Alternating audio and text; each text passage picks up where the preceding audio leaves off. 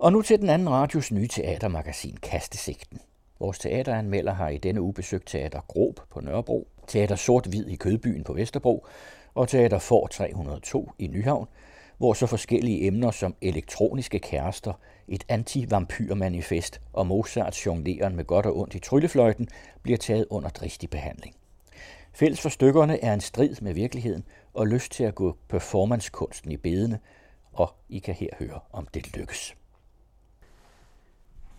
Vi begynder med de dramatiserede læsninger af virtuelle verdener på Teater Grob, som var en indgangsforestilling og derfor mest en anledning til at sige, hvor meget jeg ville ønske, at der var flere af den slags oplevelser i det danske teatermiljø. Dramatiserede læsninger har længe været en genre, jeg særligt opsøger. De bedste af slagsen husker jeg fra den københavnske sommers teaterfestivals læsninger af nyere europæisk dramatik, som af grunde uvist af mig ikke var i programmet sidste sommer. Men for dem, der ikke er fortrolige med formatet, består det i en slags urprøve på stykket, hvor skuespillerne læser manuskriptet højt med en mere eller mindre forsøgsvis dramatisering af scenerne, og normalt er der ikke scenografi eller kostymer i denne tidlige fase af stykkets tilblivelse. Med andre ord en teaterskitse. Der er et eller andet ved friskheden, nøgenheden, den ekstra falden tilbage på skuespillernes evne til at dramatisere stemme og ord, indblikket i instruktørens tidligste overvejelse, der tiltaler mig. Mange af disse tanker udtrykte Jesper Nielsen, der på vegne af Teater Gro bød velkommen i torsdags også. Plus et engageret kærligt tak til dem, altså sponsorerne, der havde muliggjort den luksus at arbejde så involverende med temaet og stykket. Teater Groups dramatikere og skuespillere havde haft lejlighed til gennem en række workshops at inddrage en filosof og nogle forskere, der skulle belyse det evigt grønne spørgsmål, hvad er virkeligt? I vores tidsalder, eller måske rettere i vores kultur, synes dette spørgsmål mere og mere at handle om kontrasten til den elektroniske virkelighed. I har sikkert både hørt og læst og set spørgsmål som, er en Facebook-ven en rigtig ven? Er de sociale medier egentlig sociale? Og hvordan finder man en nalfast målestok for sande og falske tilstedeværelser på nettet osv.? Alle sammen spørgsmål, som de to dramatiserede læsninger kredsede omkring. Den første, Glitch, som efter vores smag var mest vellykket, gled ud og ind af denne uro og usikkerhed og havde nogle vidunderlige billeder undervejs. Som da det unge flirtende par, der møder hinanden i et selvvalgt fiktivt univers online, leger omviser og gæst på Louvre, hvor det er umuligt for horden af andre gæster at komme frem til den pixelerede Mona Lisa. En del af både det første og andet stykkes mest dramatiske virkemiddel var, at elektronikken eller den elektroniske virkelighed gik i hak, kronologien brød sammen, eller jeg går i en slags kluder, der mindede mig om en meget surreal, virkelig oplevelse, jeg engang havde ombord på færgen Gæsser Rostock. Her var den meget insisterende velkomsttale, der gør passagererne opmærksom på alle de fortræffelige tilbud, man finder i onboard-shoppen og parfumeshoppen og restauranten, havnet i en bondsalat med sikkerhedsinstrukserne.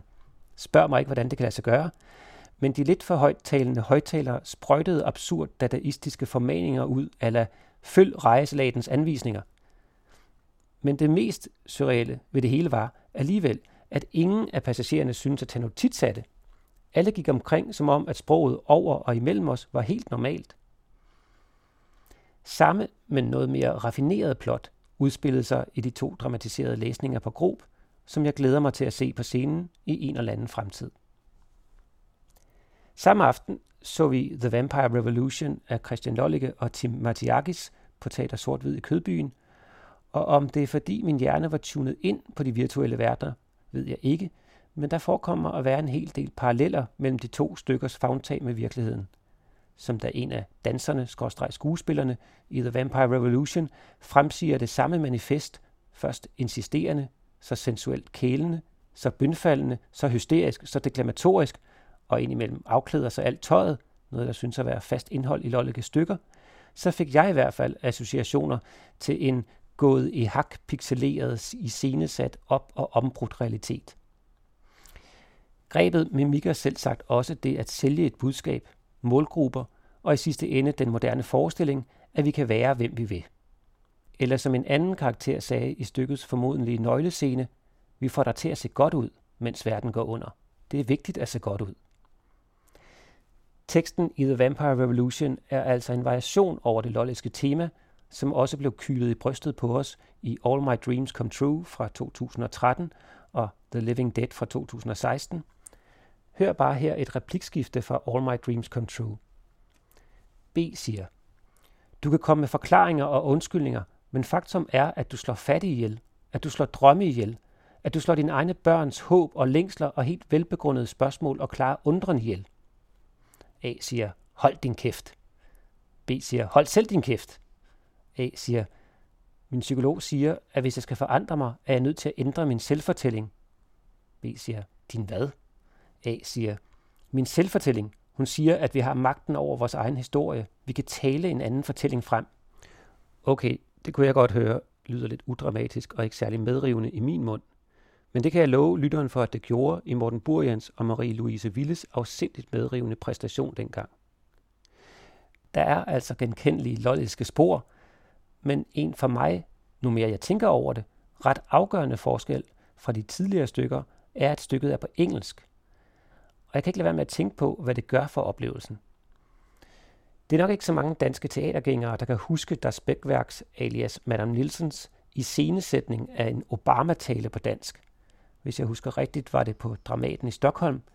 Men for at gøre en lang overvejelse kort, så kan nogle patetisk lidt studentikose udsagn lyde både seje, kloge og medrivende alene på grund af det engelske, som netop Nielsens Obama-talestykke så fint illustreret.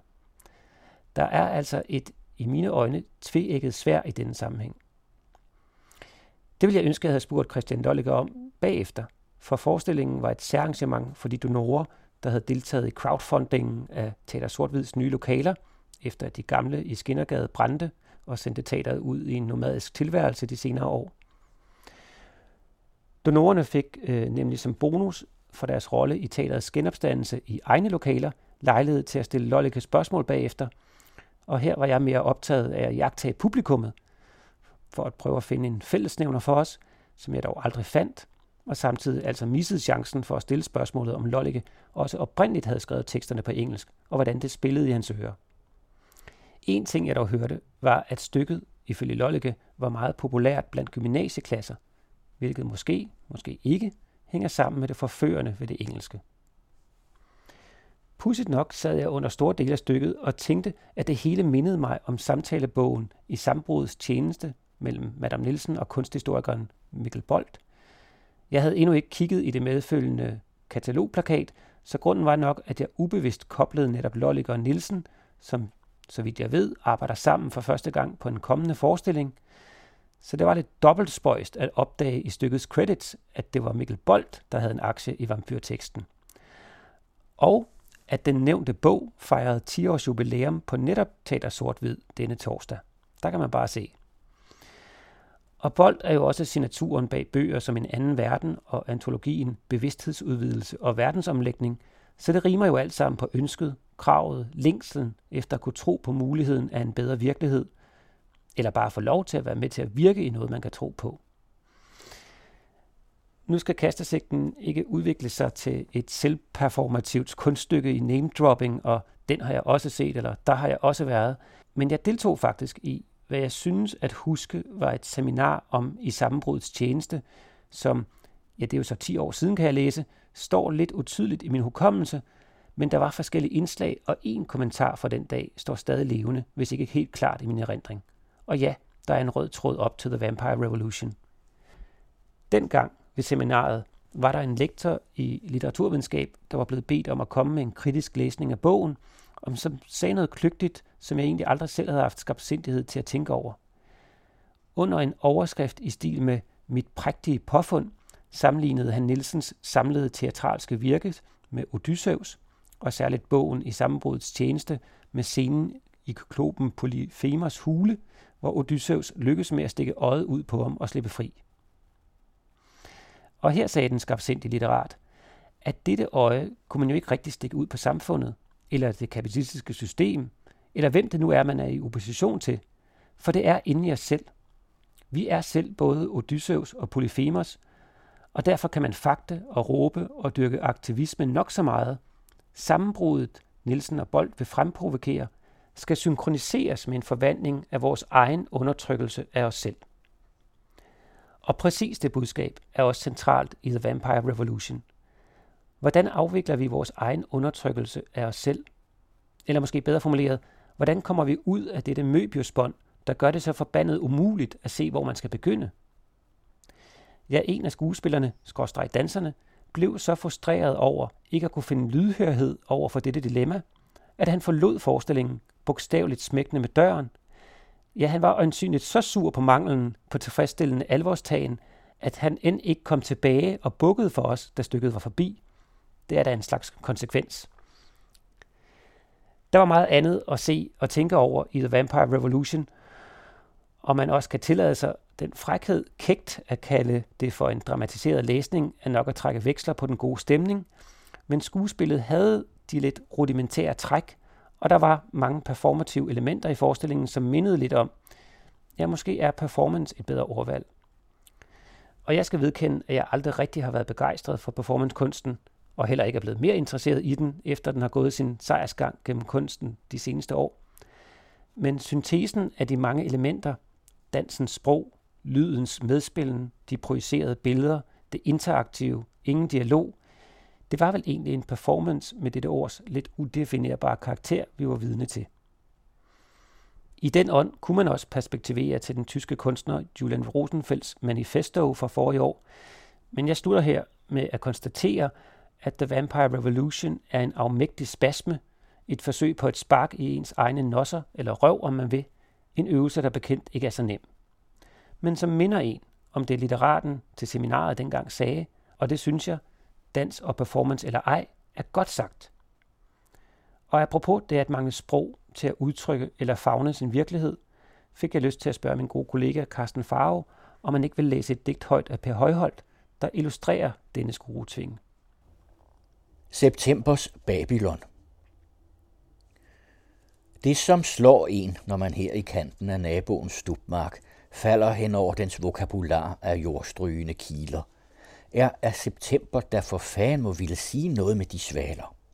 Om den så prøver at stave sig igennem et ord, som er større end den selv, eller tige hårdnakket om en særskilt besked, eller forført af sit eget lys, drømme af fotosyntesen munder ud i en slags syntaks. Men selvom solen endnu vender højt nok op til at brænde skrift fast, falder den i så lange staver, at stubmarken ikke bliver det brev september klart lagde op til, men hovedkuls tavshed – og en svirren af vinger, jeg godt kender.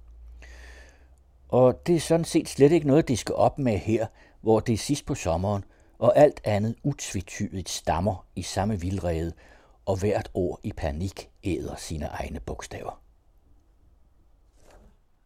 The Vampire Revolution og Teater Sortvids nye lokaler er mere end et besøg værd.